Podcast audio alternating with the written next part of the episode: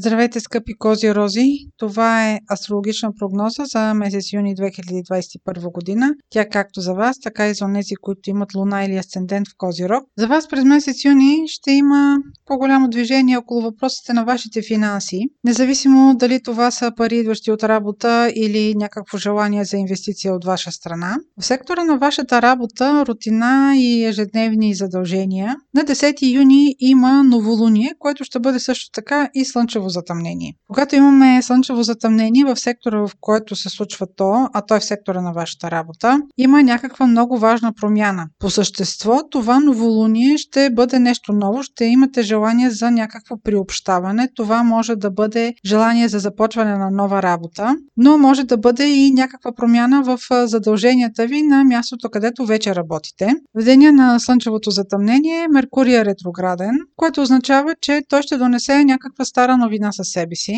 Това може да бъде във връзка, примерно, да бъдете назначен при работодател, който, с който някога сте работили. Или да бъдете а, назначен на работа, която вече сте работили на мястото във фирмата, в която вече работите. Въобще Меркурий е свързан с вече нещо, което е познато за вас, като екип, като дейност, между секторите на работата и на парите, идващи от работа, има хармоничен аспект, така че това, което ще ви се предложи, е възможно да изглежда атрактивно за вас.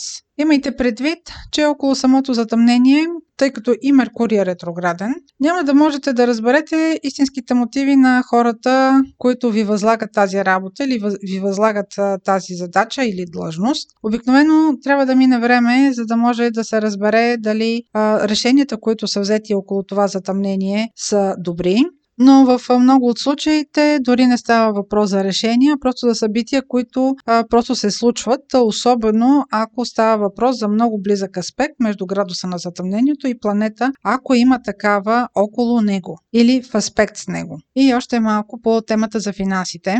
Около 15 юни Сатурн и Оран са в напрегнат аспект. Тук може да има един хазартен подход, да има някакъв конфликт около желанието ви как да разпределите средствата, които имате.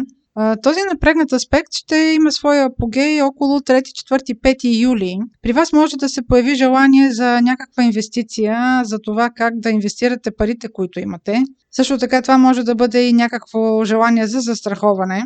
Тъй като Оран внася непредвидимост в това решение и до голяма степен хазартност, предупреждението е да разпределите мъдро финансите си и да не залагате на доза късмет, на която да се надявате. Следващият важен момент в месеца ще бъде на 24 юни, когато има пълнолуни във вашия знак Козирог. Него най-силно ще го усетят тези от вас, които са родени през декември както и тези, които имат луна или асцендент в първите 5 градуса на Козирог.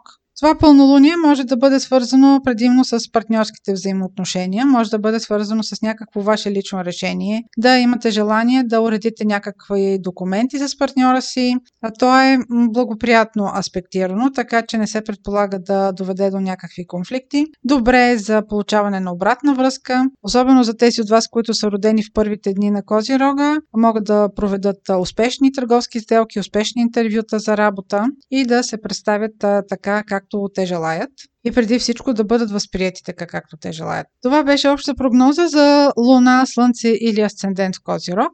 Ако имате въпроси, може през сайта astrohouse.bg и през формите за запитване там да ги изпращате. Аз ви желая много здраве и успехи през месец юни!